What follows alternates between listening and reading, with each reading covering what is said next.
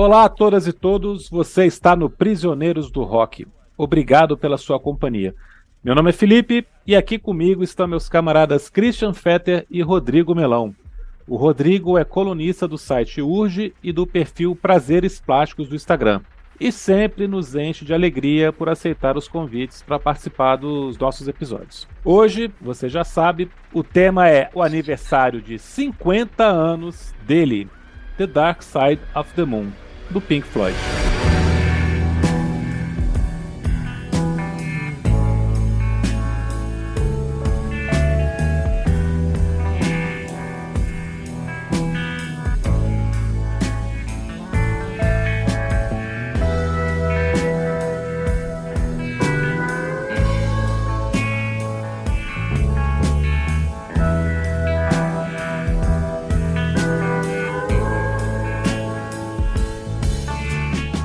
Eu vou começar esse episódio de uma maneira diferente, cara. Vocês sabem o que aconteceu no dia 28 de abril de 1973? Não faço a mínima ideia.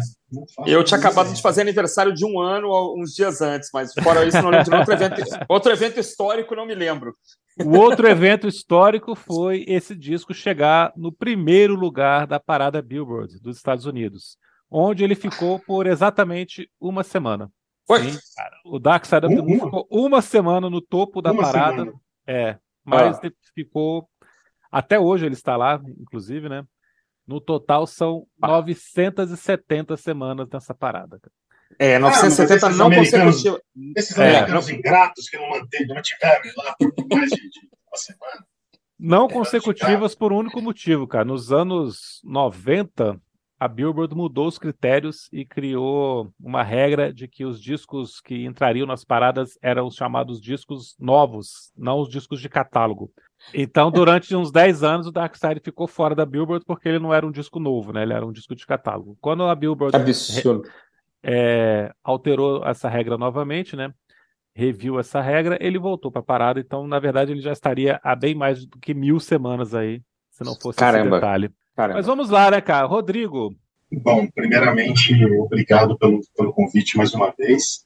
É, Felipe falou na introdução aí que, que eu gentilmente aceitei, mas é que ele não fala o cachê que ele está pagando para mim, então é, isso aí a gente pode, pode deixar, em, deixar em off.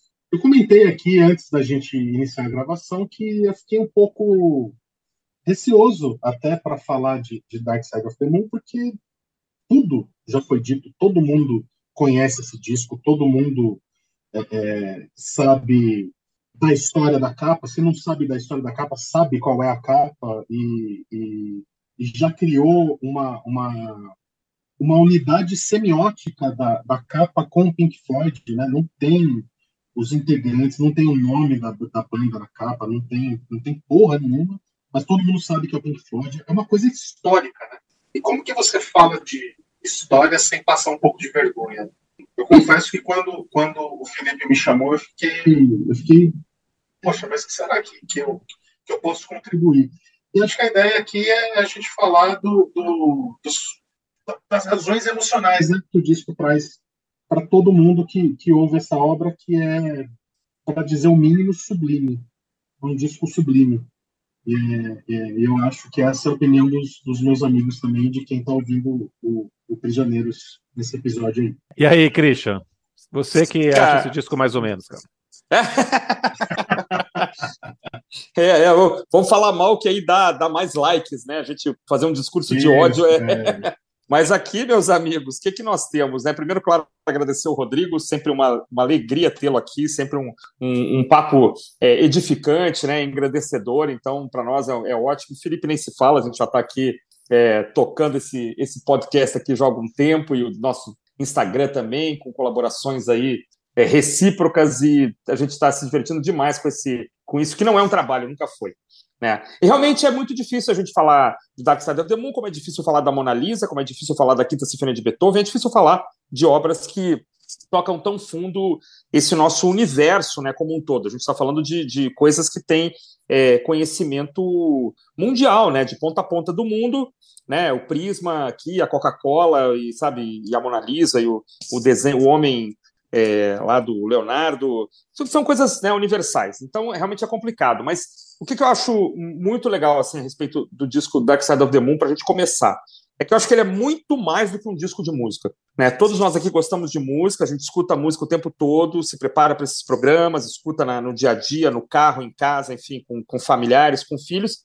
Mas aqui a gente está diante, de, acho, de uma obra que transcende, assim, ah, é um lado A, um lado B e né, cinco músicas de cada lado, sei lá. Não, né, muito mais do que isso. A gente tem aqui uma, assim, por incrível que pareça, uma obra que passa, que tem uma, tem uma coisa literária, tem uma coisa visual, né, ele, ele, ele, ele é quase sinestésico, né, a gente consegue ver algumas coisas, né, quando está escutando, imaginar algumas coisas, ele mexe com a, a nossa é, visão de mundo, assim, com a nossa visão a respeito da nossa própria vida, da vida das pessoas que estão ao nosso redor, sobretudo também pelas temáticas que ele aborda. Então isso faz dele uma obra musical quase filosófica, né? Assim, quase é... e crucial, né? Porque além de tudo a música é boa, como a gente vai falar aqui hoje. Então a gente tem uma, um disco que é pode receber um, um, um epíteto, digamos, de transcendental. E isso não é uma coisa que a gente pode falar de muito, muitos discos de música. Muitos discos de música são divertidos, são engraçados, são pesados, faz a gente ficar feliz, bater cabeça. Aqui você não é mais o mesmo, né? Depois que você termina,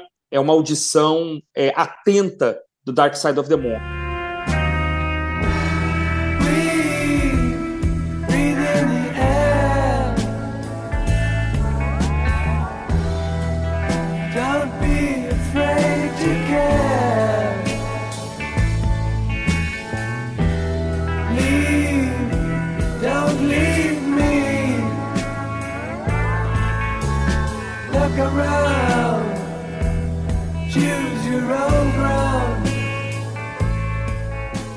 Eu concordo com o que vocês falaram, mas eu queria é, colocar uma, uma questão aqui para a gente debater depois. Se a gente olhar para a história do Pink Floyd até aqui, esse disco pegou todo mundo de surpresa, né? E eu sei que o Christian adora essa história, essa sequência de álbuns até chegar, né? Entre o Piper e o Dark Side. Sei que você gosta muito dessa evolução, dessas mudanças todas. Mas eu acho legal de comentar depois que esse disco surpreendeu todo mundo, porque ninguém imaginava que o Pink Floyd fosse entregar uma coisa desse tamanho naquele momento, né? Eu acho que o Dark Side of the Moon é o maior disco de rock de todos os tempos. O maior, não o melhor, porque ele condensa todos os paradigmas que a gente busca num álbum dentro desse conceito de álbum da era, né? Da era de ouro dos álbuns, que foi ali do segunda metade dos anos 60 até o, o final do século. Ele tem uma capa simples, enigmática, belíssima, altamente reconhecível, como o Rodrigo falou. É um experimento científico de difração da luz do Newton, mas cabe muito bem como algo esotérico também, se você quiser. Não tem o nome da banda nem do disco também, que é uma coisa que eu adoro. Ele tem nove, Sim. agora, na verdade, agora são dez faixas, né? Isso foi até isso foi mudado dez anos atrás. É. As faixas são interligadas, fisicamente interligadas, né? Pelas ranhuras do vinil. Você não consegue separar ali uma, uma faixa da outra. E também ligadas na temática sonora, eu acho. E até, para quem quiser devagar um pouco, na temática das letras. Eu acho que existe uma conexão também. E apesar de ser um disco conceitual, ele tem singles, singles fortes, singles poderosos, muito famosos, que se destacam isolados do conjunto, que é uma coisa rara de acontecer num, num disco conceitual. E curiosamente, essas faixas mais pop, vamos colocar assim, vamos chamá-las de pop, são as mais longas do Dark Side. Isso é uma uhum. curiosidade muito legal, né? As três, os dois, as duas grandes faixas famosas, né, Time Money e o single As a Dan, que, é um pouquinho menos famoso, mas é maravilhoso, a música é maravilhosa, são as mais longas. Esse disco fez um enorme sucesso comercial, mas ele nunca perdeu a hora de ser um aura de um disco cult. Arrisco dizer que cada geração que conhece se encanta novamente e coloca novamente essa obra como uma obra de arte, uma coisa para ser cultuada. Vou até brincar aqui que acho que alguns fãs mais radicais da banda, mais antigos, gostam de, de falar que o Dark Side não é o melhor disco do Pink Floyd, cara, mas eu não acredito nisso. Eu acho que é, é muito mais aquela, aquela arrogância de fã do que qualquer coisa, cara. E para passar a palavra para o Rodrigo e cara, eu acho que ver se você concorda com essa segunda colocação também, além do que eu falei que pegou todo mundo de surpresa. É o único álbum do rock progressivo que, mesmo quem gosta de música pop, conhece, cara. Eu, eu não sei se é o único álbum de, de, de rock progressivo barra álbum conceitual que teve hits pensados, né? Um grande exemplo é o The Wall, do próprio Pink Floyd, que é um álbum conceitual também, progressivo também, que tem dois ou três singles pensados ali e que você consegue ouvir, você consegue dar uma audição a esses singles sem, dissociando do, do todo, né? Mas eu não consigo, honestamente, eu não consigo pensar numa banda prog que tenha feito isso é, é, da mesma forma que Pink Floyd. Não, sinceramente, eu não, não consigo é, é, me lembrar. Talvez, talvez, o Christian vai saber, né? Mas eu me lembro aqui do Yes com Roundabout lá. E, e eu não sei se, se, se foi um single ou não, não sei dizer. Mas é, é o, próprio, o próprio Pink Floyd conseguiu fazer isso de novo em 79 com The Wall. Né? Mas voltando ao que, ao que você falou, achei bem, bem apropriado você falar que é o, o, o maior disco de rock da, da história já feito. Eu não, eu não, sei se eu teria essa ousadia de falar isso, mas eu, eu, também não sei se eu tenho ousadia de discordar de você. É, é, é porque assim, eu, eu, eu, eu bitomaníaco que eu sou, eu, eu fico pensando no Abbey Road, eu fico pensando no, no Sgt. Peppers, eu, eu é, é são essas coisas icônicas que vêm na minha cabeça. Mas esse esse esse Dark Side of the Moon ele tem tudo isso que você falou, né? De, de você conseguir explorar um conceito, você expandir esse conceito, você vai expandindo essa essa obra para tantos tantos lugares além da música, para arte, para conceito esotérico, como você falou, para questões de, de pessoal de vida, porra, assim, é, é, de uma semana para cá, eu, eu para gravar aqui com vocês, eu, eu, eu, me debrucei de novo no, no, no que eu, eu, eu, tenho o vinil e eu ponho eventualmente para tocar aqui, mas é aquela audição que eu estou acostumado, é um disco que eu conheço, e é, é, você, você põe aquela, é, aquela música de elevador para ficar dentro de casa fazendo alguma tarefa, né? E dessa vez não, eu catei para ouvir com fone de ouvido e atenção e me concentrando nas letras e tal. E assim, é impossível a pessoa que, que gosta de, de rock e gosta de arte e, e, e gosta de música não se emocionar com esse disco. Uhum. Você não, não conseguir se enquadrar em algum, alguma coisa que é passada ali. Exatamente por ser uma obra conceitual que, para mim, é, é, lida com questões de, de, vida e morte e da dualidade da, da vida. A gente vai falar um pouquinho disso, acredito, mais para frente. E quem presta atenção nisso é, é, se emociona, cara. Se, se envolve, é um disco que te envolve. O uhum. mais impressionante é isso. E, e, e eu acho que, que, o Felipe tem razão. Talvez, talvez, é, um, o maior, não, não, vou dizer o melhor, o, o Christian vai falar na, na sequência e, e, o Felipe adiantou que ele gosta da, da sequência até chegar o, o, o Dark Side of the Moon. Eu adoro o, o primeiro álbum do Pink Floyd por conta da psicodelia. O meu favorito do Floyd é o primeiro, o Sid Barrett ainda, e, porque é um disco muito mais psicodélico e, e, e até um pouco mais barulhento do que eles passariam a fazer na sequência. Porém, o Dark Side eu acho que ele, ele tem uma coisa mais palatável e a surpresa para todo mundo que o, o, Felipe, não sei se foi isso que você quis dizer, Felipe, mas a surpresa tá aí. É um disco conceitual, é um disco artístico, é um, uma obra de arte, mas é uma obra de arte palatável, porque é um disco simples, as letras são simples, a, a, o conceito todo é muito simples. E, e todo mundo consegue ouvir, entender e se encaixar. Gostar já é outra história.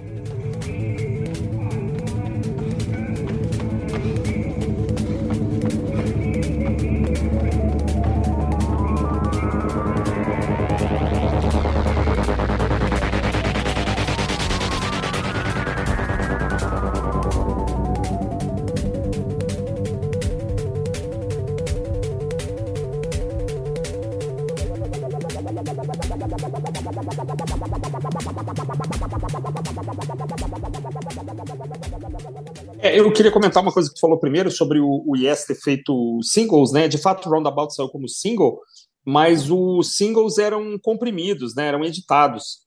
Então, tá. é Roundabout. No disco tem mais de oito minutos, o single tem três, três e pouquinho. Mas a história da banda até aqui, isso é um negócio é legal de falar, é, me, é meio bagunçada, né? Assim, tem discos maravilhosos, tem experimentos muito malucos ali, sobretudo no Uma Guma, tem trilha sonora de filme, né? Então, esse, esse período assim que eles estão tentando se manter relevantes é uma coisa que sempre me encanta, qualquer banda que seja.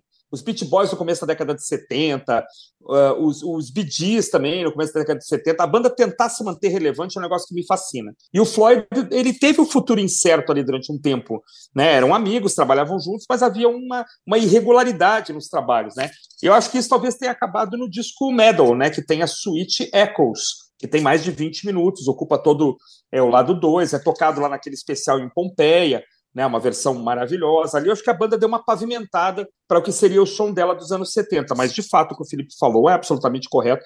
Não dava para esperar que a banda iria é, soltar um disco tão importante assim, né, tão bem, bem feito, bem tramado, até porque eles pararam as gravações no meio, né, a gravação foi interrompida, eles foram gravar a trilha sonora do Obscured by Clouds, né, até o, o filme tem um documentário que conta isso, né, que mostra é, teve o show de Pompeia, ele já estava experimentando com essas gravações aqui do, do que viria ser o Dark Side. Então, assim, as ideias estavam aí no ar, estavam soltas e tal, mas a banda conseguiu reunir essas temáticas, isso que o Rodrigo falou. Não tem como você.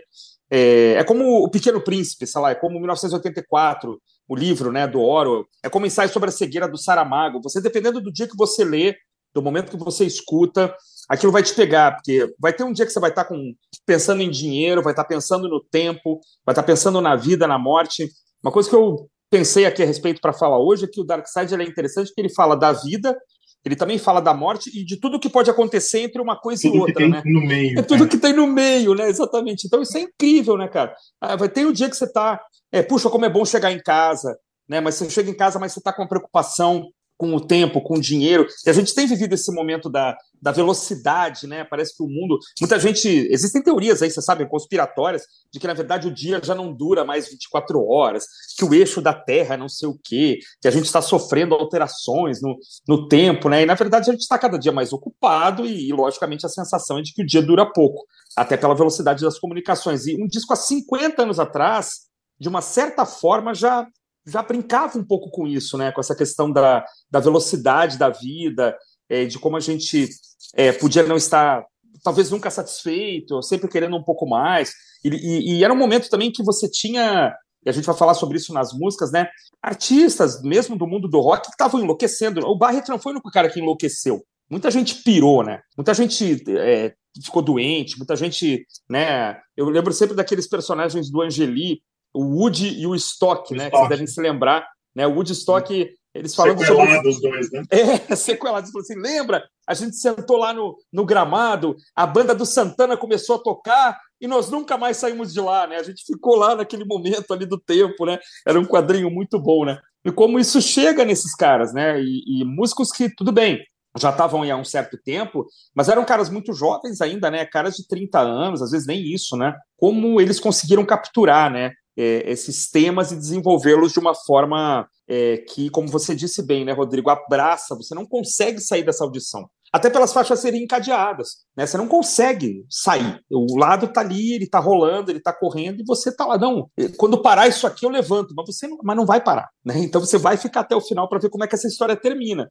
que é o que acontece na leitura de um grande livro, né? na, na é quando você está assistindo um grande filme, você não consegue se desgrudar. E eu, eu acho que o Dark Side tem essa, essa, esse condão. E é por isso que a gente está aqui, né? 50 anos depois, falando desse, desse disco que eu acho também que é um disco, talvez o disco de, de dessa época de prog, psicodelia, mais palatável, mais deglutível, você pode mostrar para sua avó. Talvez algumas faixas incomodem um pouco, mas né, poderia escutar Breathe, né, cara? Breathe é lindíssima, né? Você pode mostrar para qualquer pessoa. Pessoal, nossa, nunca escutei e adorei essa faixa, né? Então, o disco tem coisas muito é, tem essa, essa, essas emendas, né, que são curiosas, faixas um pouco mais experimentais, mas era o Floyd, era os anos 70, era o Alan Parsons também ajudando, então. Mas nada que comprometa, em nenhum momento você se sente enfadado, ou, acho muito pelo contrário, pelo menos a minha cansa, sensação. Né? não, não, de modo algum. E hoje, viu, Rodrigo, só uma coisinha, ouvindo pela milésima vez, como vocês fizeram também, eu te confesso que quando chega é, a faixa final, que é Eclipse, eu lamento.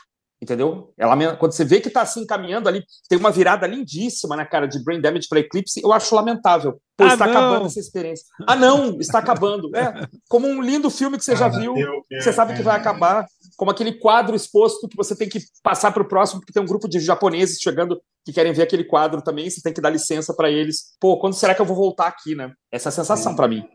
Eu, eu, eu, eu, me emociono nesse final, sabia? Ah, sim, não tem como. Tem, tem pelo menos dois momentos desse, desse dois ou três momentos desse disco que, que realmente batem como uma porrada mesmo. O primeiro, para mim, é Time. Hum. Talvez, talvez, é, muito, muito intimamente ligado a um momento pessoal meu e, e que você não, não, não percebe mais a, a passagem do tempo, exatamente por conta que tem a vida, a morte e tudo que acontece no meio, né? E tudo que acontece no meio é o tempo, é, é o tempo passando e, e, às vezes a gente a gente se perde no tempo. Essa música é, é, é um soco, assim, quando quando você se envolve nela, ela ela é ela é um soco. Eu, eu acho eu acho e, e, e, o final, assim, eu, eu vou me adiantar no, no, em alguns comentários aqui, o Dark Side, eu, eu interpreto o Dark Side of the Moon como um disco cíclico. Ele não termina, na verdade. Uhum. Começa com uma, uma batida emulando né, o coração e a, ele termina da mesma Isso. forma. E as faixas, elas são interligadas de alguma forma para manter esse, esse ciclo das coisas. A capa, é, esse prisma, ele é cíclico também, porque na contracapa, o, o prisma está invertido e esses raios eles se interligam o encarte, quando você abre, tem, tem ali é, batimentos que, que, que, que estão interligados com esse prisma. É, é tudo uma coisa só e toda uma coisa cíclica. Então, quando chega no final de Eclipse, uma voz que fala é, There is no dark side of the moon, really. Matter of fact, it's all dark. Não, tem, não existe, de fato, um lado escuro da lua. Na verdade, tudo é escuro.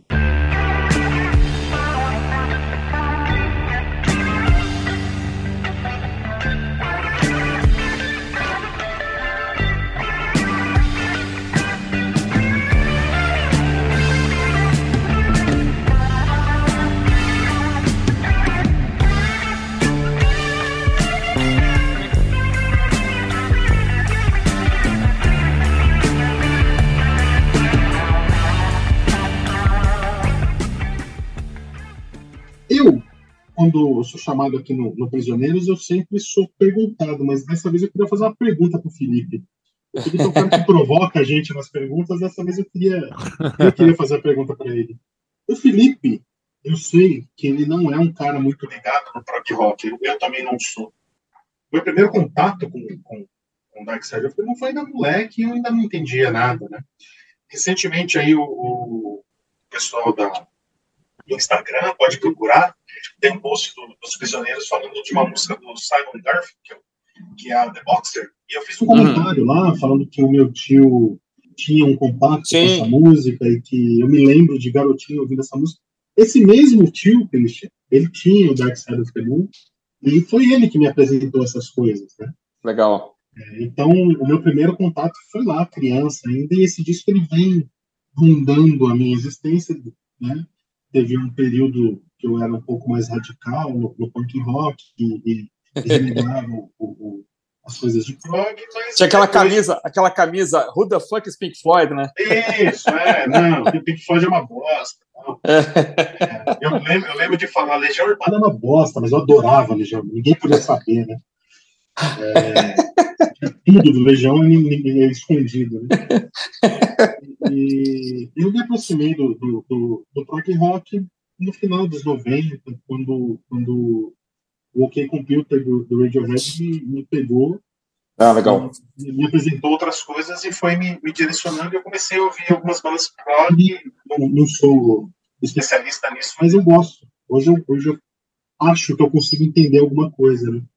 Uhum. Eu queria falar do Felipe. Quando foi que você foi pego pelo Dark Side of the Moon? Em que momento? Em que mas assim, não, não, não, não, precisa, não precisa enfeitar do jeito que enfeitei, contando a história da minha infância. Quando que esse disco, quando que esse disco te amarrou e te derrubou, assim? Que é isso que ele faz com a gente. É, eu contei um pouquinho da minha relação com o Pink Floyd quando a gente gravou o episódio sobre o Animals, né? Que é isso que você falou. Eu nunca fui um cara ligado ao prog, mas o Pink Floyd sempre foi a exceção, porque hum. ele, ele tem um conjunto de músicas muito fáceis de gostar, né? É, Another Brick on the Wall, parte 2, Wish You're Here, Shine On. Comfortably Numb. Comfortably Numb, que é a minha música preferida da banda. Então você vai conhecendo essas músicas assim, vai ficando curioso, né, pô? Não tem como você estar tá numa rodinha de violão e não tocar em Wish You're Here, né? Você vai, pô, que música é essa? Aí você quer cantar também, aí você aprende tal, por aí vai. E aí o primeiro disco do Pink Floyd que eu escutei é aquela coletânea horrorosa, porque ela é muito pequena, são só seis faixas, a Collection of Great Dance Songs. É, é de 81, Cris. Três, eu acho. Três? Um ou três, é, 81, aí, acho. Cara. E lá ah, só tem Money. Mas aí eu vi que era do Dark Side e tal. Então, depois disso, que eu fui atrás, cara, eu fui pegar o Dark Side para escutar a primeira vez no final dos anos 80, virado dos anos 90 já. Mas só escutei, gravei. E eu nunca tive esse disco em CD nem nada. Eu tinha gravado em fita cassete e depois eu comprei um LP, mais, mais para frente. Então, assim, eu já tinha essa relação de gostar da, das coisas do Pink Floyd que eu escutava. E eu gravei essa fita. E foi quando eu fiquei ali repetindo essa coisa das músicas serem ligadas, que é, me marcou muito, cara, me, me impactou muito. Eu fiquei muito chocado de ver como é que isso funcionava tão bem, dessas músicas serem interligadas, desses conceitos que, que eram também interligados em relação à temática das letras, né? Que é isso que vocês falaram, é, a vida e a morte e tudo que acontece no meio disso tudo. Eu acho, inclusive, aí foi uma conclusão que eu fui tendo com o tempo depois, que a sequência das faixas também é uma pirâmide, porque ela vai subindo, ah. a primeira, segunda, terceira, hoje em dia são 10 faixas, né? Então dá para ficar mais fácil porque fica equilibrado, né? 3, 4, 3. A primeira, segunda, terceira vão te fazendo subir uma temática que vai te fazer ficar mais empolgado, mais envolvido com o disco, até chegar no topo, que tem quatro faixas. As quatro faixas uhum. principais do disco. As mais famosas, a que todo mundo conhece e gosta ali, que, que é, começa com Time, depois Great Gig, Money e Ans and Then. O que vem depois, para mim, é um, um, longo e belíssimo epílogo. Any Color. A, des a descida. É, a descida da pirâmide. Então, Olha, eu acho que Legal. tem isso musicalmente e em relação às letras também, né? Porque você vai ficando uma situação muito tensa, muito com complexa do que está acontecendo na sua vida, o que, que ele vai te jogando, o que, que é a vida, o que, que te espera. Eu acho que o, o, Rodrigo falou uma coisa muito legal sobre Time, que essa música pega muito. Eu acho que ela pega muito a partir do momento que aquele verso, então, de você descobre que 10 anos ficaram para trás, se aplica uhum. a, a, gente. Porque quando você escuta esse disco com 15, 18, 20 anos, não faz muita diferença assim. Mas é. quando você escuta e, e pensa assim, você está mais velho, com menos fôlego, um dia mais próximo da morte, ah. Aí é outra coisa, né, cara? Você recebe essa música, a pancada bate de outra forma, né? Então tem isso, e aí, quando chega nesse momento do disco, ele começa a te mostrar o que, que você fez da sua vida, né? É dinheiro, é você se separar das pessoas, é o preconceito, né? É a vida ser toda feita de divisões em vários sentidos, né? Ideológicos, monetários, financeiros, Uhum. E você pira por causa disso. E Brain Damage está te contando que isso te leva ao colapso, te leva a um momento de completa desintonia com a realidade. E eu acho que ele fecha com o Eclipse dizendo você é um bosta, né? que é isso que Eclipse faz com qualquer pessoa que é, presta atenção no que ela está dizendo. Você é um bosta, né? e, e, e, é um disco cheio, repleto de melancolia, né? Ele é. Ele é um disco bastante melancólico, não tem como, como escapar disso, dessa conclusão final de, de ser um bosta mesmo. é, assim, ser, ser um, uma pessoa comum, né? Um, acho que nem, nem assim, a mediocridade como como, como regra, regra né? geral, dizer, é. é. né? Como regra geral, assim, é, somos pessoas comuns, tem nada de, de, de, fantástico, de sensacional. Isso num mundo que a gente tem hoje em que o, em que o hedonismo ele impera assim de uma forma doentia, né, cara? Você tem que ser o mais incrível, o mais fantástico, o mais, mais, Exatamente. mais, o que mais fatura, o que mais, sei lá, tem mulheres, enfim, ou homens, né? E, e isso, é um, isso é legal, essa, essa, ó, poeira de estrelas, né, cara? Não somos é. nada, somos. Estamos aqui. Here today, gone tomorrow, como diriam os Ramones, né? Isso é muito legal, assim, realmente essa, essa reflexão da, da pirâmide eu nunca tinha pensado, cara. Achei sensacional. Dá o que pensar mesmo.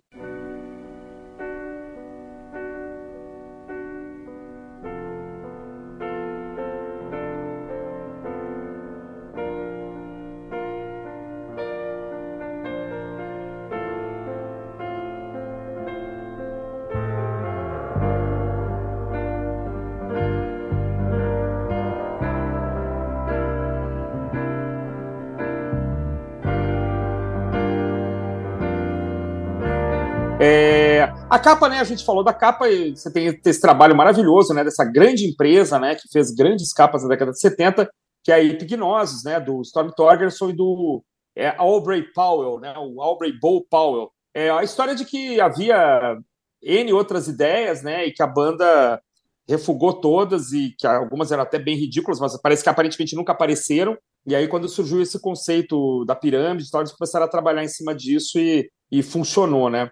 Qualquer lista de 10 capas da história do rock, essa aqui tem que constar obrigatoriamente, né? É, não, a gente não cansa de olhar para ela, né? Só perceberam isso? Pensando o seguinte, é, Christian, será que a gente acha essa capa tão bonita, e, e de fato ela é belíssima e, e, ela complementa o conteúdo lírico da, da, da, da obra, né? Mas será que a gente acharia tão bonita se o disco fosse uma bosta? Se o disco não tivesse sido um sucesso? Acha que ela está intimamente ligada, ligada ao. Sim, ela, ela, ela é parte do, do, do todo. Né? Parte se do fosse, todo. Se, se, se, fosse um disco medíocre, se o conteúdo do disco fosse o more do, do Pink Floyd, será que a gente encararia essa capa da mesma forma? É, não sei. Talvez, talvez ele, ela é a cereja do bolo, talvez, né? Ela, é... não, o, disco, o disco não depende dela, mas ela complementa bem. E mais legal ainda, mais legal ainda, isso eu acho que é, para mim, o, um dos, das interrogações maiores que só a música proporciona, só a arte proporciona para gente. O Roger Waters, os quatro, na verdade, eles sabiam que eles estavam produzindo uma coisa épica. Como que será que é a cabeça? Como que será que funciona a cabeça desses caras, né? Como que o cara ele entra no estúdio? A gente, ó, tem aqui um conceito, a gente tem essas músicas aqui que a gente vamos juntar elas nessa linha aqui, vamos fazer nessa sequência, vamos criar um disco que não tem intervalo, vamos fazer uma coisa. Será que eles sabiam que era uma coisa épica?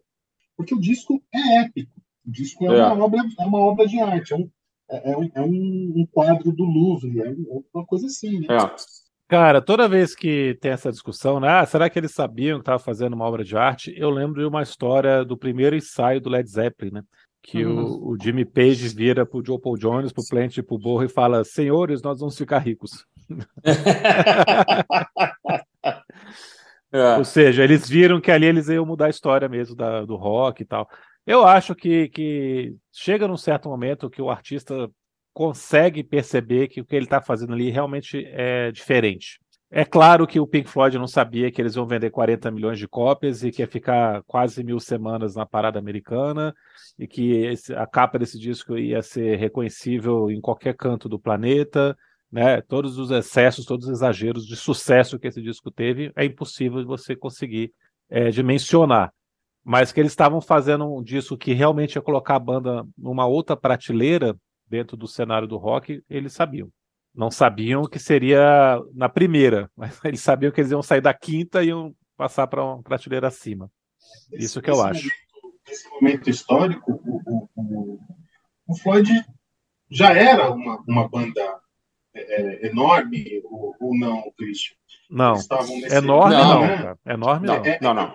Foi o Dark Side of the Moon que transformou eles numa banda interplanetária, é. né, cara? Porque... Cara, eu te diria que nessa época, assim, é, Gênesis chamava mais atenção, King Crimson chamava mais atenção, é, o, o Yes, então, nem se fala, né? Já era uma banda de, de arenas mesmo, né? E o Floyd vinha ali, vinha, vinha acertando na trave, né? Vinha fazendo algumas boas, algumas boas músicas, algumas músicas reconhecidas. Então, não, ele, aqui eles realmente foram para. Você estava ali é, quase caindo para uma série B ou ficando ali no meio do caminho, aqui eles é, é. botaram o pé na série A e não saíram mais. Né? Aí ficaram no mesmo patamar desses demais aí que eu falei, de, de Emerson Lake and Palmer, né, e tudo mais. Até porque o, o prog, assim, ele era é muito calcado na habilidade instrumental, né? Então, assim, o Yes tinha o Steve Howe, tinha o Rick Wakeman, o Emerson Lake and Palmer tinha simplesmente o Emerson, o Lake e o Palmer, né? O Genesis também, né, já tinha é, a, o, o Steve Hackett, né? E o Floyd nunca teve isso, né? O Floyd nunca foi uma banda de milhares de notas por segundo, né? De é, sempre muito inteligente na construção das músicas, mas nada de, de né, teclados exuberantes e guitarras exuberantes.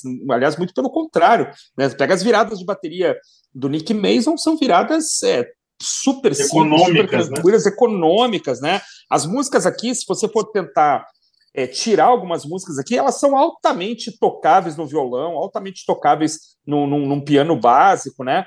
É, então, isso, acho que isso colocava talvez o fã de prog, o fã roxo, com um pé atrás. Tanto que a imprensa é, da época, o que eu li em algum lugar, criava uns outros rótulos. Não, o Floyd é Space Music, não é prog, né? É, é, é, um, é um classic pop, não sei o quê. Então, assim, criavam outros rótulos para não para o Floyd não entrar como prog, porque do, dentro do, sei lá, de um, de um decálogo é, prog, o Floyd não cumpria com vários dos pré-requisitos, né? Então, eu, eu acho que isso, é, isso pode ter atrapalhado um pouco, assim, a, é, onde, é que, onde é que o Floyd se encaixava, né? Embora já fizesse turnê, já tocasse, já, já fosse, né? É, de certa forma insensada, aqui é que foi o, você, acha, você a explosão. o prog do, do, do, Pink Floyd é calcado numa coisa mais etérea do que em... Com certeza, com certeza. Eu, eu, eu acho, acho, eu acho que algumas, algumas músicas não são nem prog, na verdade. Pegar o Sure Here, cara. O Sure Here não é uhum. prog, na minha opinião. Uma várias, linda, várias uma linda balada. É, uma linda balada. Eu acho que o, o prog ele sempre teve ali é, talvez no Animals, talvez o Animals seja o disco mais é, prog, talvez né? Pelo, tamanho das faixas, né? mas mesmo assim a, a, estrutura é séria. A gente falou isso quando a gente falou junto com o Scherer é, sobre o Animals. Não é um disco complicado, né? Cara, como é que será que eles fizeram isso? Um bom instrumentista vai ele tira assim, com facilidade. Né? Claro que a concepção é maravilhosa, né? mas é, não é nada complexo. Assim, eu, eu fico imaginando, né? É, quanto os caras do, do, do Yes, do, do Genesis, quanto o Emerson, o Lake e o Palmer ficar puto com isso, né? Pô, esses caras chegando, agora a gente tá fudido, né? Nunca mais vamos conseguir emplacar um disco depois desse daí. Né? prog, o prog acabou. Né? Prog para as massas, né, agora, né? É, mas é, acho que todo mundo sobreviveu, né? Na verdade, não. Mas é porque as músicas são muito boas, cara. Isso que foi falado já. A hora que a gente partir para faixa a faixa, né? As faixas, sobretudo as faixas cantadas, né? São bonitas demais, cara. É, aqui a banda fez uma coisa que eu acho que é genial, que é botar vocais femininos de apoio, né? Uma coisa que não se deixou mais de usar, né? Ao vivo, super cantoras maravilhosas, né, cara, com uma voz incrível, atingindo lá os agudos que o Others e o Wright e o Gilmore jamais poderiam sonhar, né? Então isso deu uma uma coisa quase quase gospel, quase messiânica aí, sobretudo para para uh, Great Gig in the Sky. Tanto que a guria que fez o Great Giga ganhou um processo depois, né? Virou coautora da música, né? Tem uns 15 anos que ela é acreditada como coautora, a Clary Torrey.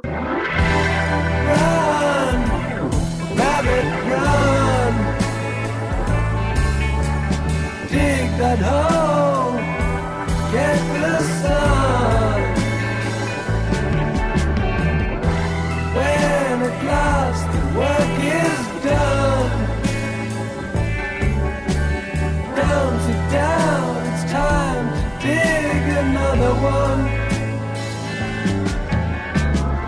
Eu sou um cara conservador, eu vou falar que para mim Speak to Me and Brief é uma faixa só, cara. Não sei vocês. Essa é. modernidade aí que eles arrumaram 10 anos atrás de separar em duas, eu não concordo. Eu também, eu também eu não, eu não, não entendo essa separação, não. Na, na verdade, até Time, né? Até, Time também é. Time é, é, uma, é, uma, é uma coisa só, né? As, as quatro primeiras faixas da Terra. A Speak to Me, a Brief, a Brief e a On the Run Time. Acho que é uma coisa só, né? Uma coisa como a gente já falou aqui, cíclica, né? Tanto que Time, no final, ela, ela volta para a melodia de Breathe, né? É, exatamente. Ela, ela, te joga, ela te joga de volta lá para o início. E é legal como esse disco vai brincando com isso, né? Né, te joga, te arremessa para um lado e puxa você de volta. Eu concordo, eu acho inclusive que o tema de Brief está estritamente ligado a Time, né? principalmente a, a final, a parte final que ele fala, né? Por muito tempo você vai viver, vai voar alto, ele se equilibrando, tá? Mas você corre em direção ao túmulo, no final das contas, né? E também hum. que ele fala, é, não se sente, não descanse, né? Vai ser sempre hora de começar de novo a trabalhar e tal. Ele fala do coelho, né? Run, rabbit, run. Uhum. É, o trabalho nunca está pronto, né? Você vai, pode começar de novo. Tem tudo a ver com, com time e depois também com money, né? Mas Sim. eu queria saber a opinião de vocês sobre On the Run, que eu acho que é, é a faixa, talvez a faixa mais complexa, no sentido de ser menos palatável do disco. Uhum. É, é, é, uma passagem, né? É. Da, da, da Breeze para Time. E, e, e é uma, on the run. Ela deixa é, vocês ansiosos assim, é, também? Ela, ela, ela, ela, faz você correr, né? É. É, o tempo correndo, é o tempo passando. E, e ela me causa e, ansiedade, cara. Ela, ela, ela, ela, acelera o conceitual do disco, né? É proposital. Tudo, uhum, tudo, é. tudo nesse disco está no lugar certo, né? E essa música é. não está à toa. Ela, ela tá ali para você ver a passagem do tempo. Para você perceber que ele estava falando de uma coisa que tem relação com a próxima coisa, mas uhum. que a próxima coisa foi afetada por conta dessa passagem de tempo aceleradíssima, que é a, essa vinhetinha on the run. Aham. Vinhetinha é, é sacanagem, né? Vinhetinha. É, quase quatro minutos. Né? É. eu voltando, só voltar só um pouquinho, que eu, eu, eu falei de Speak to Me, Breathe in the Air. É, eu, talvez essa separação tenha sido uma coisa mesmo ligada a direitos, né? Porque aí Speak to Me é só do Nick Mason e Breathe in the Air é do Wright e do Gilmore. Talvez tenha alguma coisa a ver com, é, com um ajuste aí jurídico, alguma coisa, né? Mas acho sensacional o comecinho, né? Como também é, ele tem pedaços do, do resto do disco, né? Quer dizer, o grito que, que introduz Breath in the Air é o grito lá da Claire Torrey de Great Gig Sky, né? Um dos gritos mais moedas, altos lá. Aquela, né? Tem o as moedinhas, sem dúvida. Sem dúvida. Então ela, ela é meio que um universo todo numa casca de nós ali, assim, né? Todo, tudo comprimidinho e aí explode no, no, no, e no Legal. começo de Breathe, né? Que curiosamente é uma música muito bonita, né, cara? Muito tranquila, Linda. né? Com um vocal belíssimo, assim. E essa, esse casamento dos vocais do Wright e do Gilmore, para mim, é um dos trunfos também do, do Floyd, né? Como eles cantam bem juntos, né? Que bela dupla, né? Mas como é bonito, né, cara? E On The Run, cara, um negócio que eu acho muito legal em On The Run é que ela me lembra, assim, ela tem essa, esses arpeggiators, né? Esses efeitos especiais todos aí que eu acho que até foi um outro cara que programou, um cara que tocava com Alice Cooper, um tal de Mandel, Nate Mandel, eu acho que tinha sido da banda do Alice Cooper, ele é que é o responsável por essas programações né, de sintetizador para fazer esses arpejos. Eu, quando eu escutei a primeira vez, falava, nossa, como ele toca rápido, não quero, mas não é, né? Você programa é, as é. notas, é, controla a velocidade e o negócio um... fica, né? Como fizeram no começo da música do The Who lá, aquela. Baba O'Reilly, eu acho. Baba né? O'Reilly do, do Aquilo é, é programado, né? E, e me, remete, me remete muito, não sei se vocês viram, o Felipe tenho certeza que viu, é uma trilogia, fez muito sucesso nos anos 80, de um cara chamado Godfrey Reggio, que era Koyanis Katsi, Povakatsi e o outro Katsi lá, né? Eu não sei. É. E a trilha sonora é do Philip Glass, Uhum. que é um músico minimalista, clássico uhum. e tal. E tem umas cenas da quando é, é, você vai para a vida na grande cidade, que o pessoal tá, tá é, em shoppings e correndo e, e, tudo aceleradíssimo, né? O Philip Glass faz umas coisas que me remetem um bocado aqui a, a On The Run, né? Então você tem esse tema meio minimalista, meio quase clássico moderno, né? Que faz perfeitamente, como vocês falaram, essa passagem para time, né, cara? Você está sendo acelerado, né? Você estava em casa, estava tudo bem, tudo certinho, você e aí é você é acelerado, você é você jovem é e você é acelerado para uma música chamada Tempo, né, cara? Então quando termina esse, esse instrumental todo, começa o som dos relógios, né, cara? Aqui, pô, é lindo, né?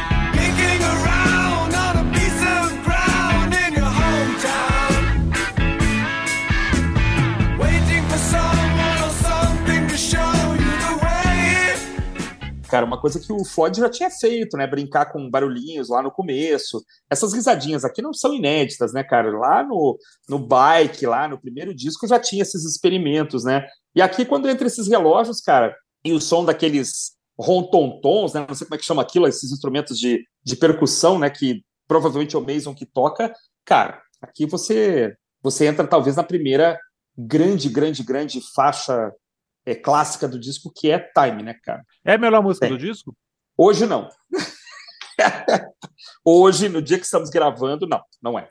Mas ela é. Ah, eu acho que é, é, não, não, não é. Não é. Hoje não. Hoje não. Mas já foi. Se me perguntar é, semana que, que vem, que, talvez. Acho que, acho que, ontem ela foi, hoje ela não é.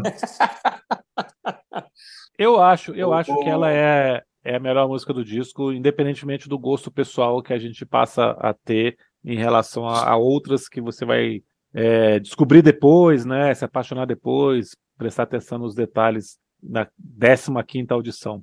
Mas ah. assim, se for para ser objetivo, ela é a melhor música do disco de, todos, de todas as maneiras que você possa imaginar. Assim. Puxa vida. Mas é claro, isso serve para qualquer disco que você já escutou muito, né? Você sempre vai falar, não, agora eu gosto mais daquela outra ali, que é um é. pouquinho mais lado B, mas eu acho que time, o Time é, é o ponto alto da pirâmide, assim. Nessas audições recentes, a Time foi a, a, foi a pancada que eu tomei, mas se ela é a melhor do disco, hoje não. Hoje uhum. não é. Uhum. Mas se você tivesse me perguntado há uma semana atrás, certamente, cara, porque ela, ela, ela eu, é uma pancada. Eu acho assim, ó, se a gente ouvir Time perto dos nossos aniversários, talvez ela pegue mais pesado, né? Talvez ela, ela se transforme é. na. Não sei, não sei nem se foi o caso. Eu, eu, eu, eu ainda estou um mês, dois meses no meu, então né? Mas eu acho uma música e a única música que tem a assinatura dos quatro, né? O que é muito interessante. Eu não sei se isso volta a acontecer, hein? no resto da história da banda. No, no resto da discografia, né? Deixa, deixa eu fazer uma provocação nova. Mais uma provocação para vocês aqui, então. The Great Game of the Sky, cara, vocês conseguem imaginar assim essa performance da Claire Torrey como uma das cinco melhores da história do rock, assim? Performance, Diz performance vocal, vocal, da Claire Torrey. É, muito, é, é muito bonito que, que a gente fala, a gente está convencionado, né, falar é, o vocal dela, mas é, não é um vocal, né? Ela, vocalização. Ela uma vocalização. Ela, ela foi um instrumento a mais ali, né? É. Que, que, que preencheu a, a, música. Se é das a maior, de fato está entre as maiores da história, não, não tem dúvida disso. Se é a maior, eu fico, eu fico em dúvida. É, não, uma das maiores. A maior é complicado você pensar assim de, é. de pronto, né? É. Mas assim, o grande Sim. concerto no céu é tá falando da morte, tá falando de alguém que faleceu. depois e... da tarde. Não se é. esqueçam disso, né? O título dessa música e o que ela faz, o clima que é criado aqui, essa atmosfera onírica que essa música me passa, faz com que a, a, a, performance dela realmente seja uma coisa de outro mundo, cara. Literalmente nesse caso, porque a letra tá, a, o título está remetendo a isso, né? Então acho que é. elas, como se fosse ela em outro plano recebendo a pessoa que veio de Time e que morreu. Seria alguma coisa assim. Ah, legal, cara. É, é uma boa, uma belíssima interpretação, cara. É, é... A, a, a, Time fala disso, né? Você, é. O tempo tá passando e você tá morrendo. É isso. Uhum. É. E você morre. E aí tem um, um grande concerto lá no, no é. céu pra, com, esse, com esse é. anjo cantando. Apesar eu que no meu caso, eu sempre acho, apesar que no meu caso eu sempre acho que vai estar tocando Cashmere e vai ter a, barca, a barquinha do Caronte ali me levando pro inferno, mas tudo bem. Com o borra na bateria, né, cara? Cara, eu, eu gostei da interpretação, cara, vou ficar com ela. É, é se existe um local para onde se vai, que se tiver que tocar essa música, para mim tá tudo bem, cara. Não tem problema, não. Vou achar legal. Acho interessante só a postura dessa cantora de nunca ter reclamado, né? Direitos autorais, ter esperado muito tempo, assim, pelo menos 30 anos quase quase 30, né? Para não, perdão, quase 40 anos é, para poder reclamar aí direitos e tal. Acho que desde 2005, né? Está é, tá acreditado como coautora. E de fato, assim, ela, a, a, os caras disseram, está documentado, entra lá e faz alguma coisa. E ela fez um, dois, três, quatro takes ali, não estava muito satisfeito. Os caras assim, você não está entendendo, isso aqui é é para ter mais punch, mais. Né? Ninguém deu, deu uma linha para ela, né? Ó, canta assim, sobe e tal. Tem que fazer então, isso, né? É, não, ela criou, cara. Foi um improviso, né? É, ela conta ela que ela saiu do estúdio pedindo desculpas. Eu sei que eu errei de novo. Os caras estavam assim, oh, não, é exatamente isso que a gente queria, tá maravilhoso. Então houve criação. Né? E ela diz ela numa entrevista que ela não queria incomodar, não queria parecer aproveitadora e tal. Então por isso que ela esperou muitos, muitos anos para poder então reclamar os seus direitos e ganhou.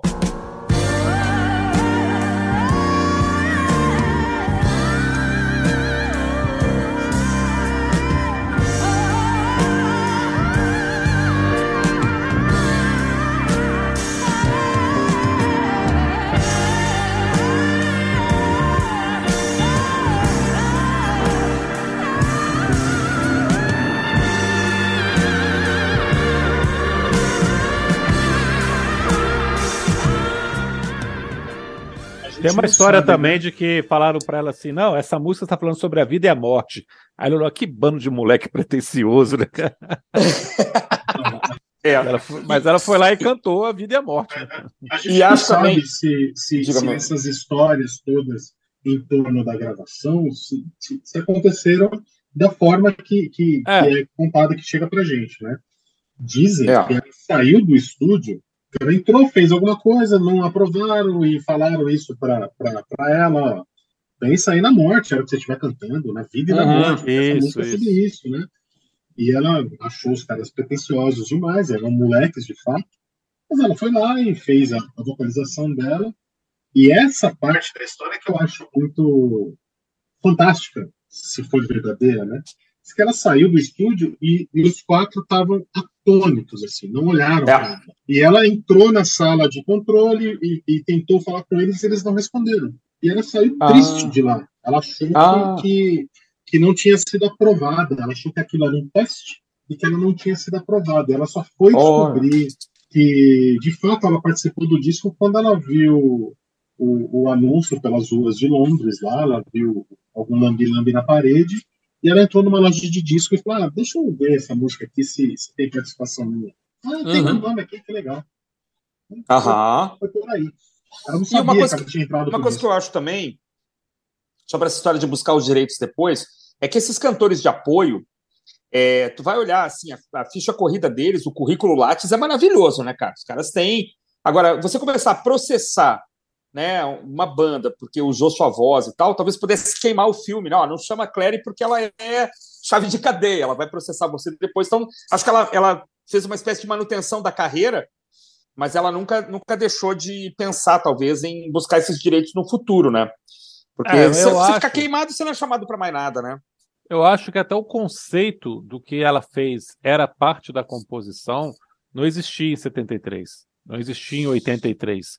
Acho que foi uma uhum. coisa que foi uhum. sendo descoberta e construída ao longo do tempo como é um direito do trabalhador mesmo, assim. Nesse caso, realmente foi uma valorização do seu trabalho artístico, da sua capacidade ali de, de acrescentar alguma coisa. Até pela uhum. legislação em si, ela não teria, né? Porque ela não cria melodia, ela não cria harmonia. E a música não tem, não letra, tem letra. Né? É. é. Então, é um, era um conceito um pouco difuso ali, que é, precisou esperar um é. momento certo para ela conseguir brigar sobre isso, né? É verdade, é verdade. Para efeito de curiosidade, eu tenho uma, uma versão em, em CD do, do, do, Dark Side of the Moon que tem. O disco 1 é, é o disco que a gente conhece, o remaster de 2011, se não me engano. Não. É de 2011. E o disco 2 é um show de 73, ah, de janeiro de 73, né? É, que, Wembley, 73? né? Não, desculpa, desculpa, de 74, de Wembley ah, 74. Tá. Que é eles, a versão que, eles fazem. Ah, é o mesmo que você tem. E quem Isso. canta é uma, uma, uma moça chamada Veneta Fields, junto ah, com sim. a Carlina Williams. Ah, sim, sim, essa é, dupla é. Ela, ela, ela, não cantou mais com, com o Floyd, né? Foi só nessa gravação que a. Eu tenho a impressão que ela nunca se apresentou ao vivo. É, e são sempre. É engraçado que são, são sempre duas cantoras. Aqui em shows também da década de 80. Essa Veneta Fields também tem uma ficha corrida enorme. Acho que ela cantou com Steely Dan, cantou com meio mundo, né? E são aqui também uma apresentação que eu vi já nos anos 80 ou 90, duas cantoras para fazer esse. Que é mais uma prova do talento da Claire Torrey, né, cara? Porque eu nunca vi uma cantora cantando isso ao vivo, sempre duas.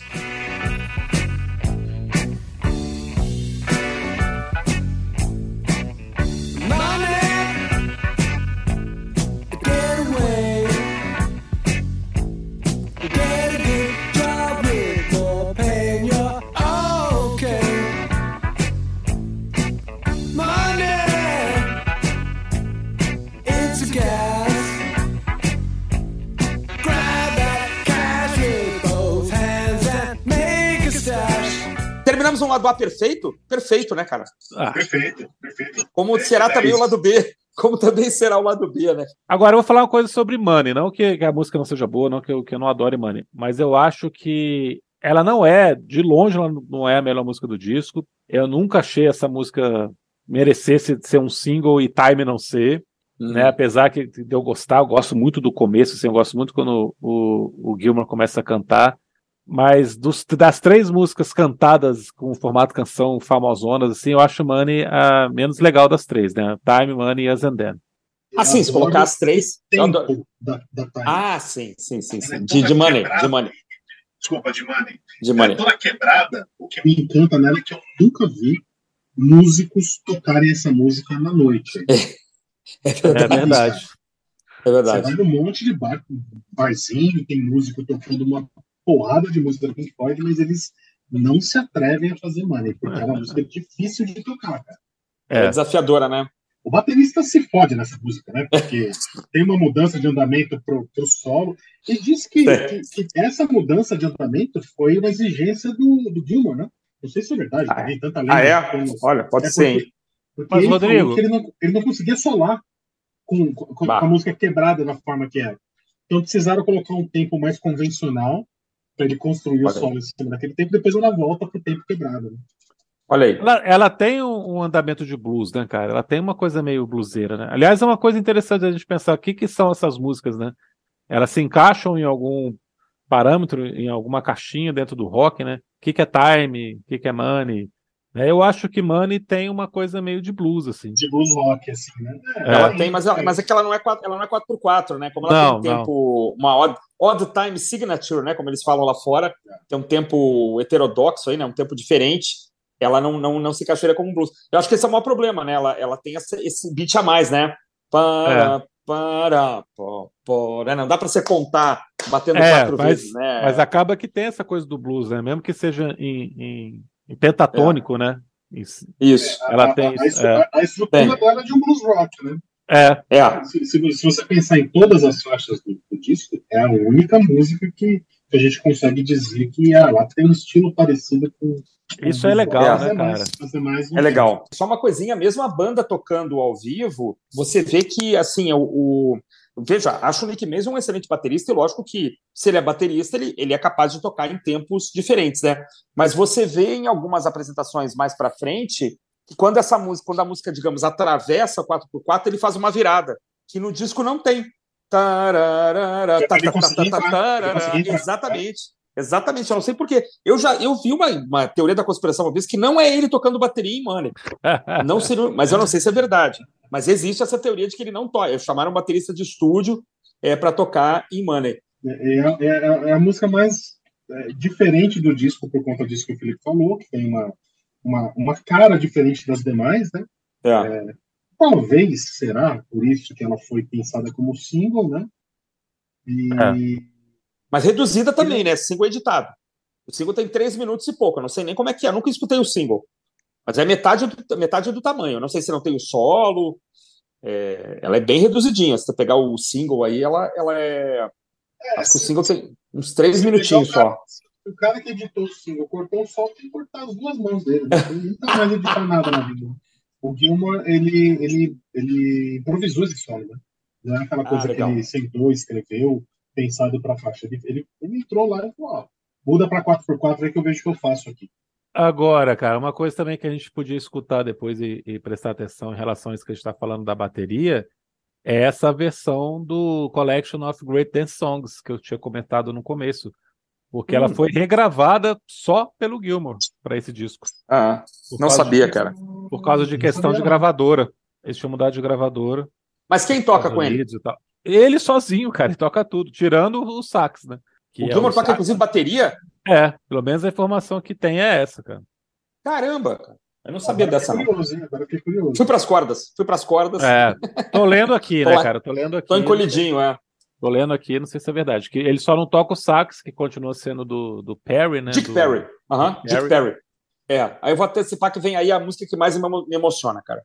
Essa Andem, eu acho de uma beleza, cara é, absolutamente pungente, assim, absolutamente emocionante.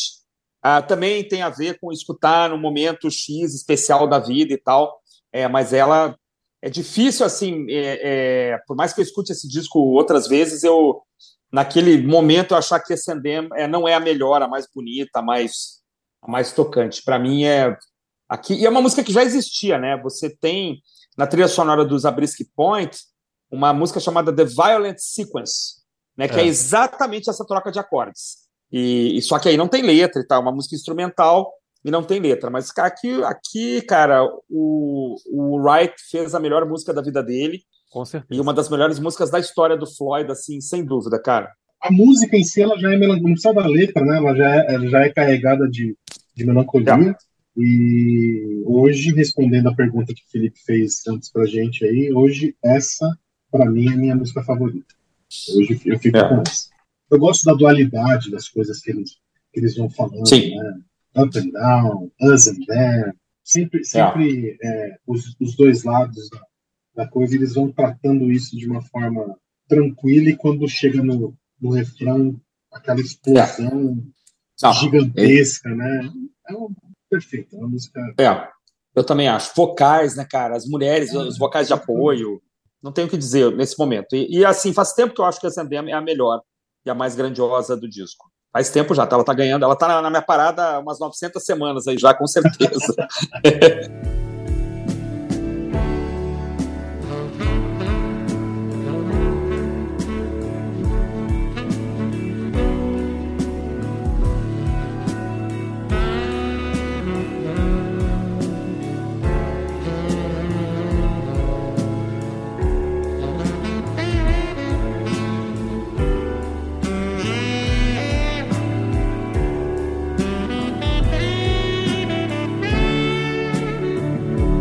Ah, eu concordo porque essa dualidade, né, essa coisa dicotômica, esse mundo sem cinzas que ela coloca aqui, que ela transmite aqui, se transformou no, na, na realidade não só do Brasil, né, mas de outros países também nos últimos anos. Então, ela se tornou muito mais importante, muito maior do que talvez até do que eles poderiam imaginar naquela época, ou não, né? Também vamos pensar que eles estavam fazendo essa obra no período da Guerra Fria e tudo mais. E Não. talvez ela tenha voltado a ter um significado tão forte, né? É, esse nós e eles, essa divisão, né? E no fundo nós somos todos pessoas medíocres, como a letra fala, tem muito a ver com, com a realidade que a gente vive e com decepções que você tem de forma cotidiana com pessoas que você conhece, né? De você ter que ficar realmente a gente aqui, eles lá, e realmente tem alguém que senta e traça as linhas do mapa e elas mexem de um lado para o outro, né? E no final das contas nada vai mudar, nada vai acontecer. É, ela acaba se tornando uma música muito impactante para a realidade que a gente vive, sociopolítica, uhum. a nossa vida, né? Então, e ela é belíssima, né, cara? É uma música de jazz. Para mim, ela sempre foi uma música de jazz. Esse sax aqui tem muito, muito jazz, né? Como se gosta de dizer. Jazz, é verdade, é verdade, sem dúvida. Então, isso é, também é muito arrepiante, né? Eu acho lindíssimo. Isso, isso do é. sax, Felipe, eu acho que a última vez que eu gravei com, com os prisioneiros foi falando do, do Lou Reed, né? Do, do Transformer. Transformer. E, e tem o sax da. da do, Walk on the Wild Side, né? Que eu, eu lembro que eu, eu, eu, eu citei, eu fiz um, um, um. usei um adjetivo para esse o sax da, da música do Lou Reed, que eu falava que era um, um meio noir, assim. Uhum. Eu acho a mesma é coisa do sax. Concordo, aqui. eu concordo. É isso. É. A mesma, a mesma, o mesmo sentimento me passa. Uhum. Yes, é isso. Isso é, é, é a estrutura de, de jazz, né? Uhum. Demais, essa, demais. Essa, essa, essa, história de você brincar com o, o, o quão binário a gente é, a gente aceita o sim ou não desde, desde que a gente nasce, né?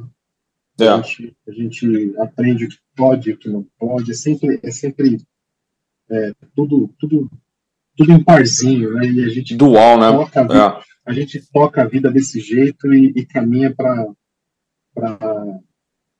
por nada, né? A gente, a gente... Não, enquanto, enquanto isso é insuficiente, né? Esse dual às vezes é insuficiente e o quanto Sim. você levar isso a ferro e fogo é desnecessário, né?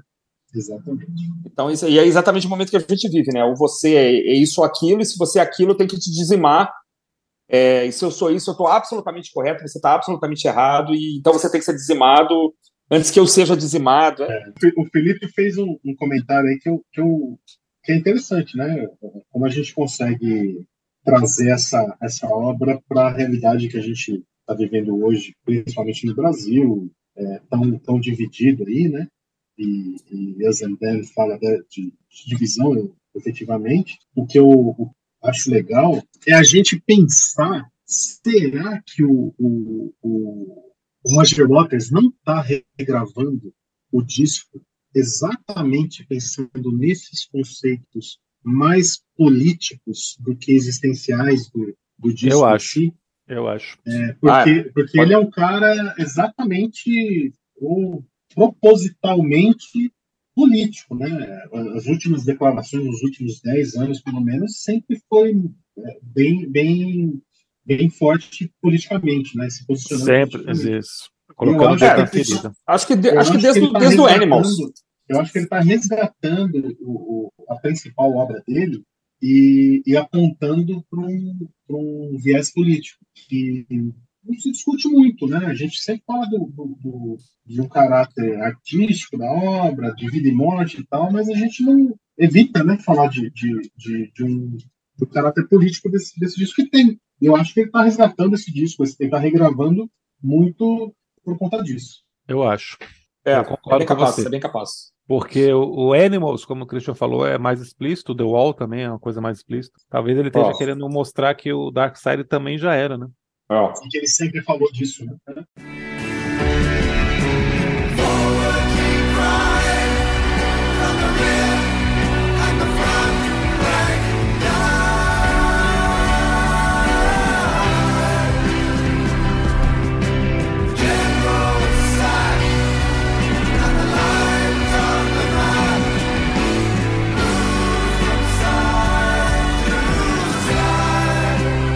Mas eu sou muito cético, assim, sobre a qualidade ou a necessidade de se relançar um disco.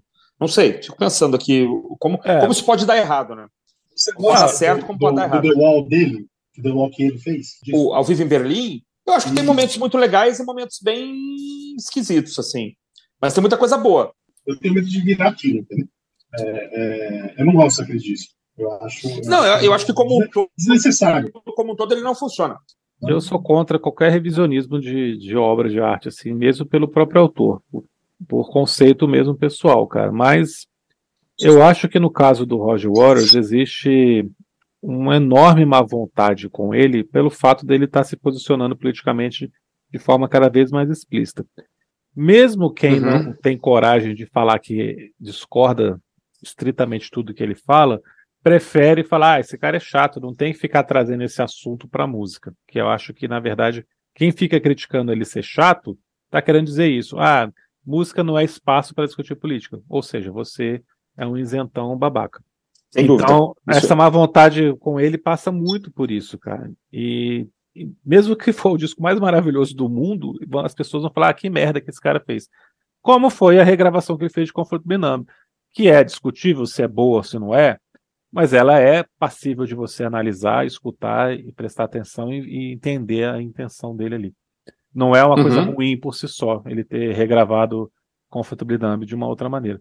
Mas existe uma má vontade muito grande com o Warriors porque ele se posiciona e as pessoas não gostam de posições políticas dentro é. da, do rock. Não, o que, eu, o que eu entendi tu falou é o seguinte: se ele fizer esse lançamento, ele vai ser criticado pelas razões erradas, pelos motivos errados. Isso, independente da música né? ser boa ou ruim, ele já vai ser criticado. É. É, eu acho que também isso vai acontecer. Meu medo, meu medo é, é estritamente em caráter musical. É, mas receio, eu, eu, né? por si só eu já sou contra também revisar. Não tem que revisionar, não tem que revisitar nada, não tem que revisar nada. É. A, a, obra tá pronta, né? Vai tocar ao vivo e tal, quer fazer uma coisa diferente, não. Agora, vai lançar um álbum de estúdio com as músicas sendo regravadas. É porque invariavelmente não... gera um clima de competição, né? É, eu não gosto, né? Mas a minha questão com Horus é essa: as pessoas não gostam por outras razões do que ele já faz, do que ele fala e tudo mais. Eu, eu, eu acho, eu acho que ele está fazendo isso propositalmente, brincando com essa dualidade que tem no, no disco, dessa essa, essa coisa de sim não. Ah, tá. Eu achei que era a dualidade dele e do Gilmore ali. A, não, a, não, briga... não. Ele, ele, vai, ele vai fazer é, o disco para provocar. Ele, ah, vai, isso vai, legal. ele vai usar o posso ou não posso, devo ou não devo. Que é o que ele fez com o é meu, Ele tirou é o solo do Gilmore. É meu é. ou é de vocês, é individual ou coletivo. Ele vai zoar isso, entendeu? É. E, e, e, é uma obra dele, cara. Ele, ele pode desconstruir isso do jeito que ele quiser. E eu, eu, eu tô com o Felipe. O que incomoda é que ele, ele, ele faz isso artisticamente ou não, mas ele faz e ele não esconde o posicionamento dele e isso incomoda uhum. as pessoas. Então, aí vem uma faixa que eu não consigo achar assim sublime, cara. Any Color You Like é muito legal, muito divertida, mas é, ela para mim só é uma passagem. Ela é inferior para mim a On The Run. Tu vai brigar comigo, né?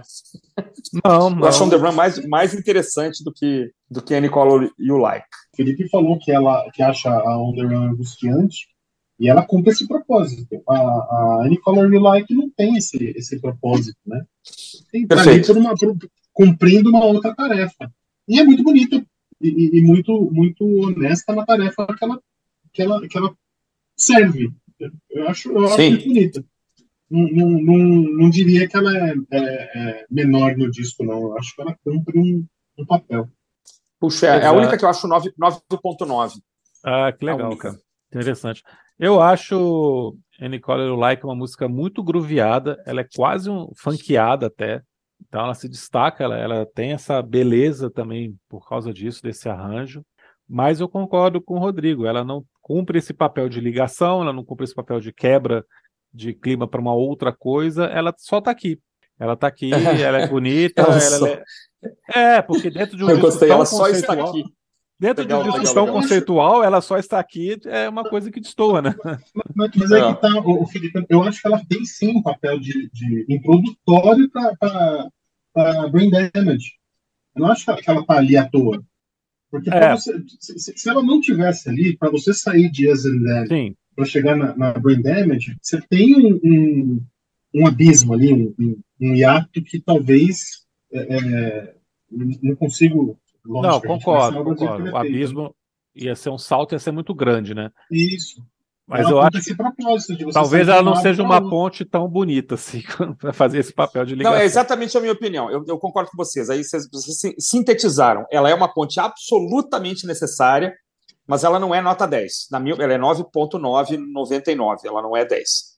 Mas é, é, sem ela, o disco teria uma lacuna enorme. Teria um buraco ali, né? Perfeito, Aí, perfeito. Sem ela, eles teriam que colocar um espaço entre as músicas. Eles não queriam. É, é. Uma música de três minutos e meio lá para. É verdade. Eu não ter um espaço entre as músicas. Não, perfeito, perfeito. É isso. Definiu, definiu.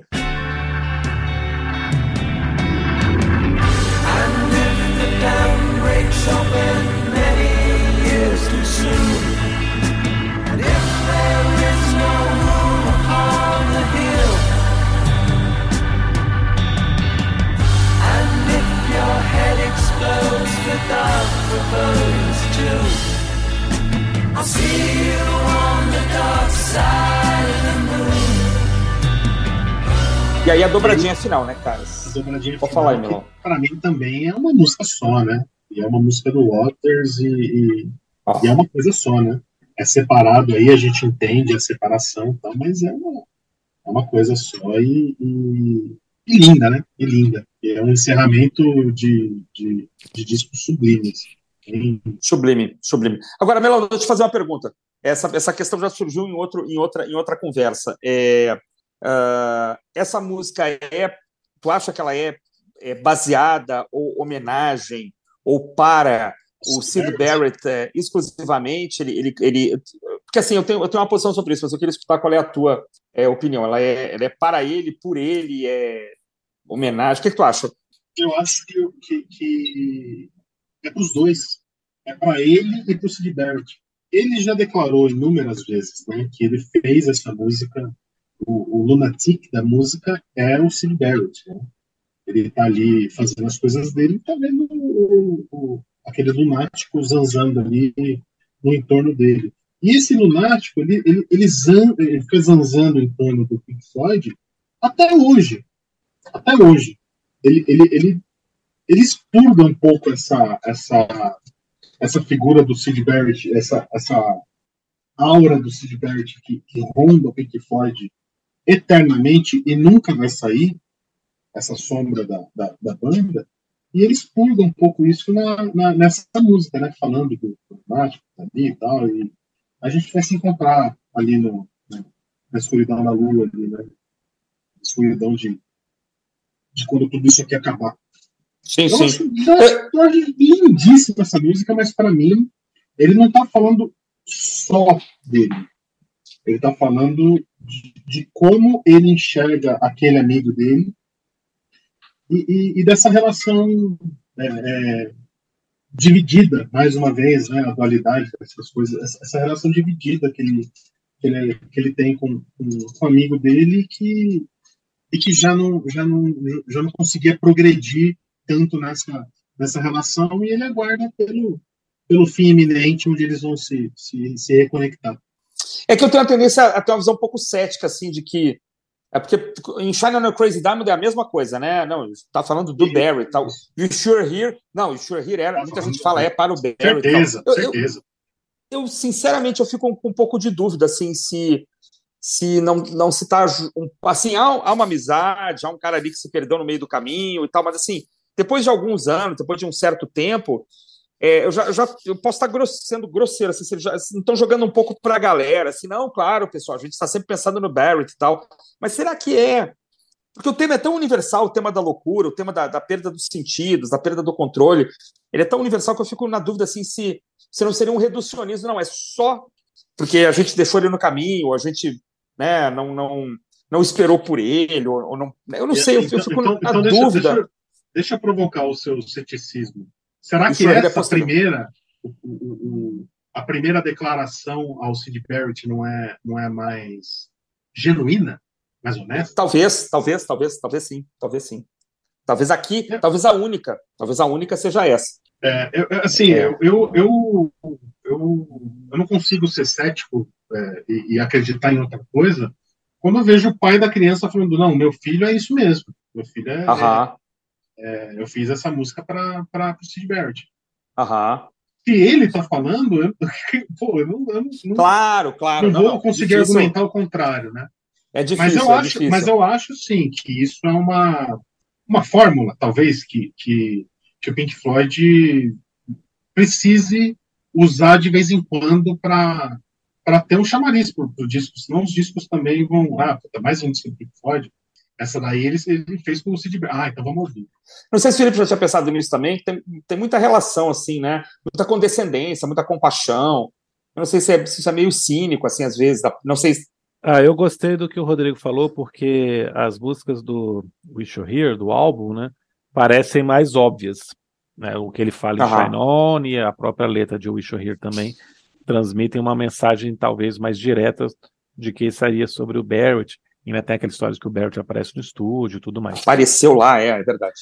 Mas, para mim, quando ele canta aqui, The lunatic is in my head, you, re you rearrange me till I'm sane, é para mim a tradução perfeita de que ele entendeu o Barrett e ele também está se sentindo inseguro, também está se sentindo perdido.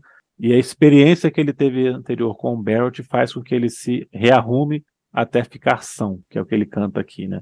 Alguém uhum. na minha cabeça, mas não sou eu, é ele uhum. conseguir entender tudo que ele vivenciou nos últimos anos, ele conseguir entender o que aconteceu com o Barrett e conseguir passar por isso, conseguir sobreviver e ir adiante, né? Mas uhum. se a banda começar a tocar melodia diferente, eu te encontro on the dark side of the moon, né? Mas se eu uhum. me perder aqui, eu, eu, vou te encontrar lá, lá na loucura também. Então, é, eu acho que, que ele acaba falando também do, do Barrett aqui em Brain Damage, sim. E eu gostei uhum. do que o Rodrigo falou. Talvez aqui ele realmente esteja falando por sentir, né? Depois ele tenha sim. falado para causar ali, né? Para aparecer. Para soar, soar, né? É. Uma certa compaixão, uma certa, uma saudade não existente, assim, uma preocupação.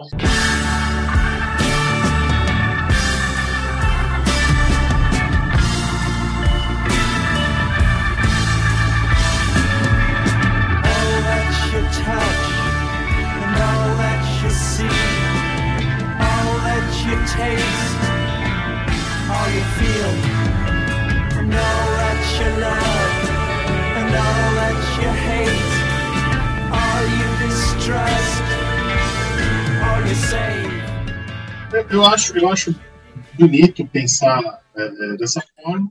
Aqui eles, eles de fato cortam o, o, o cordão umbilical com, com Sid Barrett nessa música, né? Uhum. E eu não sei, a gente falou tanto de, de, de lendas em torno do, do, da construção desse disco. Tem uma, né, em torno da, da Brain Damage, que, eu, que, que eu vi o Roger Waters cantando, que ele fala que ele no estúdio ele pirou, né? Ele, ele parou de ouvir as pessoas, né? Ele, Ele estava ele tava dentro do estúdio. Não sabia. E, e, as pessoas falando e a banda tocando alguma coisa e ele não conseguia ouvir nada. Ele olhava para as pessoas e, e, e não estava ouvindo nada.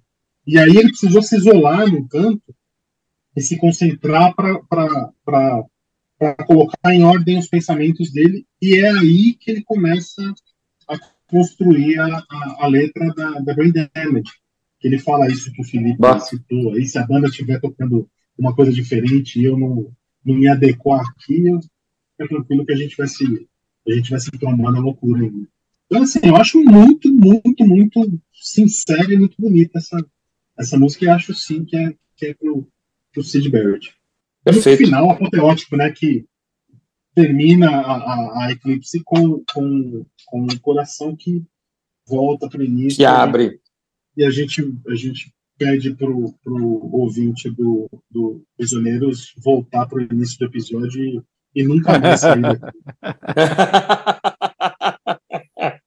É, Nossa, pensei numa coisa agora, em cima do que o Rodrigo falou, que, que ele foi citar o que eu tinha dito, né, sobre esse trecho de Brain Damage, que eu lembrei de Bike, né? Bike finaliza com ele dizendo: Eu conheço uma sala cheia de melodias, né? Algumas uhum. rimam, algumas ressoam.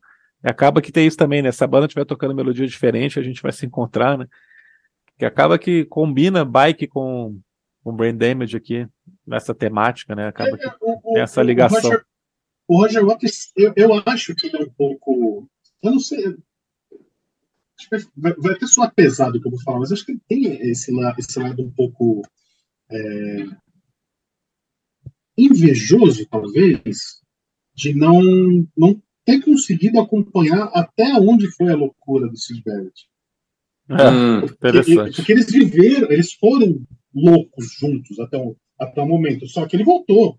Esse, é. Sid Barrett ficou lá né? E não saiu mais é. lá, até, até, até, a morte. Então, eu, eu acho que quando, quando ele faz essas citações e, e, e ele, ele, ele vaga nesse, nesse, nesse terreno, ele está ele tá acenando com o amigo dele. Assim. O cara queria entender isso daí, para a gente trazer essa loucura aí para cá e fazer algo tão, tão sublime quanto essa música que eu estou fazendo agora. Uhum. Eu, eu, acho que de, de, vez em quando, durante a obra do Pink Floyd que ele, em que ele faz parte, ele, ele faz essas, essas pinceladas nesse tema. Assim. Muito bem, muito bem. É, é, é não dá nem para refutar, assim. É, é, né, são, são impressões é, pessoais e, e, uma coisa que você falou, ele sempre responde isso de uma certa forma, né? Então é, é, difícil discutir com, né, com o autor da obra, realmente é. Mas são impressões aqui que provocam esse, esse debate que é sempre interessante, né, cara? Você está debatendo a loucura, a impressão da loucura, é, por que, que a pessoa ficou dessa forma e, e, porque todo mundo ali numa certa época tomou muita coisa, né? Por que, que ele deu esse gatilho e os outros não? Por que, que alguns morreram, outros não? Isso realmente é tem artistas que não sabem explicar por que estão vivos, né? A gente conhece caras aí como Ozzy, como o Keith Richards, olha, não sei, não sei explicar o que, que aconteceu, como é que eu cheguei até aqui, porque Big Pop, até um tempo atrás o Leme, né? Assim, não, não tem explicação, né? Mas tem, na verdade, né? É, mas é legal, uma reflexão boa. E, e, o disco fecha lindamente, é isso que você falou. E esse, esse coração, só para fazer uma brincadeira aqui também, né? Semi, semi-filosófica, não há nenhuma garantia de que o coração que está batendo no final é o mesmo que está batendo no começo. Pode ser um ciclo, um parou, outro começou. E essa é a vida, né? Aliás, cabe, cabe falar alguma coisa da capa polêmica ou nem? Não, pode favor. falar, cara. Você fala o que você quiser. Vamos lá. É, vai, é isso aí. É, vocês acham polêmica a capa? Eu não, acho, não, eu acho eu feia. eu achei horrorosa. Parece, uma, parece, um, parece um desenho de, de adolescente.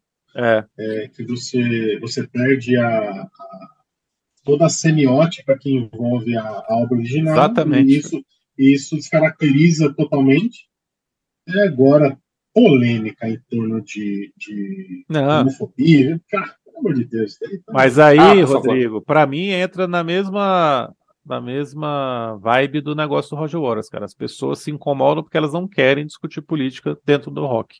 Então, nossa, imagina se fosse, né? Mesmo quem sabe que não é, fica incomodado porque vai que é, né? Poderia até ser. E aí a gente vai ter que discutir que, pô, os caras estão fazendo propaganda de uma bandeira aqui, de uma causa que eu não concordo, ou que eu não eu, acho que tem que ser discutido no rock. Eu não imaginei que, que eu fosse chegar a esse ponto, mas eu vou fazer questão de comprar uma camiseta com, com é. de preferência cor de rosa. ah, é. Só, os, meninos vestem, os meninos vestem rosa também, não é só é. azul. É, isso aí. É isso aí. Eu também. Cara, acho. só uma coisa: a capa, a capa da caixa é essa pirâmide com a linha fazendo 50, com o arco-íris dentro da. Do, é isso? Essa capa da caixa vai ser isso? É. Esse. É. Essa coisa horrorosa. 50 Years in a Heartbeat, Dark Side of the Moon, a, é. capa, a capa vai ser essa. É. É uma pena, né, cara?